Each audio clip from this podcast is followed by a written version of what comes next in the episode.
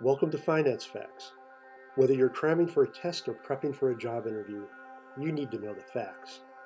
Finance Facts. What is contango? We often hear talk about contango in the commodity markets, and it's a pretty important term, so best we chat about it. Contango describes a market condition where the price of a commodity's forward or futures contract is higher than the expected spot price at contract maturity.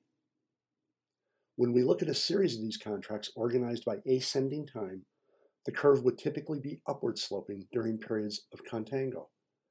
This may be because market participants would like to pay a premium to have the commodity in the future rather than paying the storage costs and carrying costs if they bought the commodity today. A contango market is sometimes called a normal market or a cost carrying market.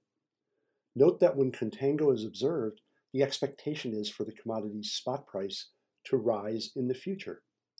Contango is normal for non perishable commodities because they incur costs to carry the commodity, for example, warehouse or insurance fees. Thanks for listening to Finance Facts. My name is Dave Coker.